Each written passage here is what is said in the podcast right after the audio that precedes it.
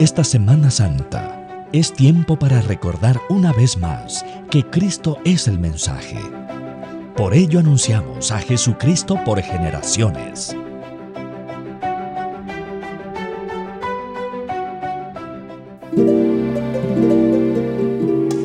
La Semana Santa es la conmemoración anual cristiana de la pasión, muerte y resurrección de Jesús de Nazaret.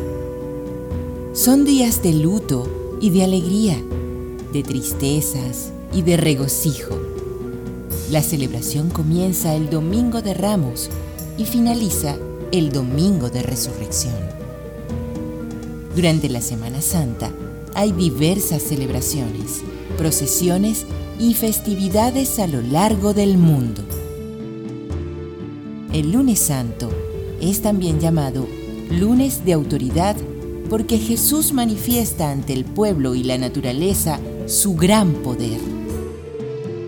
Ese día fue Jesús a la aldea Betania, donde vivía Lázaro, a quien anteriormente había resucitado de entre los muertos. Allí le ofrecieron una cena.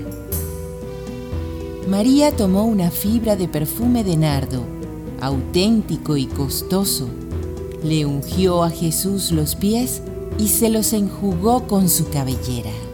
Más tarde Jesús visitó el templo de Jerusalén, cuyo patio estaba lleno de ganado y tablas de cambistas.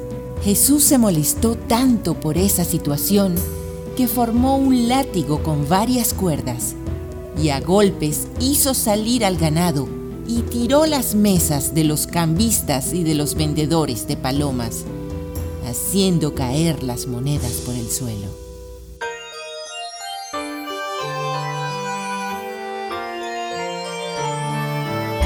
En Betania, una mujer realiza un gesto simbólico sobre Jesús que va a entregarse por amor.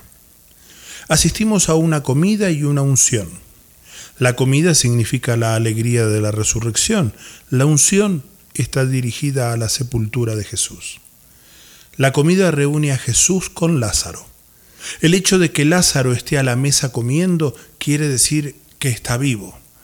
Mientras que la principal intención de la unción no es de gratitud por el perdón de los pecados, como en Lucas capítulo 7 verso 38, tampoco es por agradecimiento, aunque no se excluye del todo por el hermano resucitado. El gesto es totalmente sorprendente. Jesús es ungido como se unge un noble cadáver. Si en el capítulo 11, 53 del Evangelio de Juan se dice que se ha decidido ya su muerte, aquí se anuncia su sepultura. El olor del perfume que llena toda la casa se opone al olor de muerte que impregnaba el relato anterior, precisamente donde Juan nos cuenta la resurrección de Lázaro. Ahora es el olor de la vida que triunfa sobre la muerte el evangelista hace un fiel retrato de la familia de Lázaro y acentúa, con fuerte contraste, dos figuras, la espléndida generosidad de María y la rastrera actitud de Judas. Lázaro, el discípulo, el que comparte la mesa con Jesús, va a ser perseguido a muerte por los judíos, igual que su maestro. La persecución se dirige no solo al enviado de Dios, sino también a quien es testimonio vivo de su victoria. Mediante el gesto de esta mujer quedamos invitados personalmente y como comunidad creyente a ser como María, que le ofrenda toda su persona. Solo de esta forma el perfume del Evangelio rebosará la casa y alcanzará al mundo.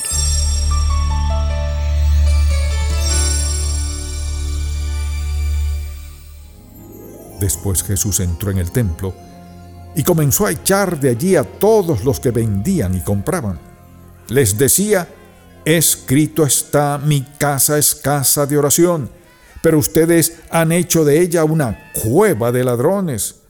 Todos los días Jesús enseñaba en el templo, pero los principales sacerdotes, los escribas y los principales del pueblo procuraban matarlo. Sin embargo, no hallaban la manera de hacerlo, pues todo el pueblo estaba pendiente de lo que él decía.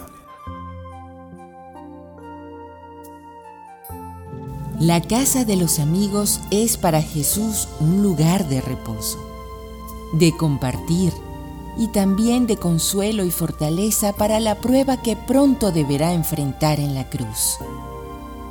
La Semana Santa es una ocasión para compartir con nuestro mejor amigo, Jesús. Para algunos es tiempo de descanso, el cual también es necesario. Para otros es de una gran actividad pastoral. Muchos tantos lo ven solo como una vacación más en la que puedo alejarme de mis realidades cotidianas. Este lunes santo no solo te asomes a la puerta para ver quién es el que toca. Reflexiona que Jesús nos dice que está allí, tocando a la puerta, queriendo entrar a tu vida, a tu familia y a tu corazón.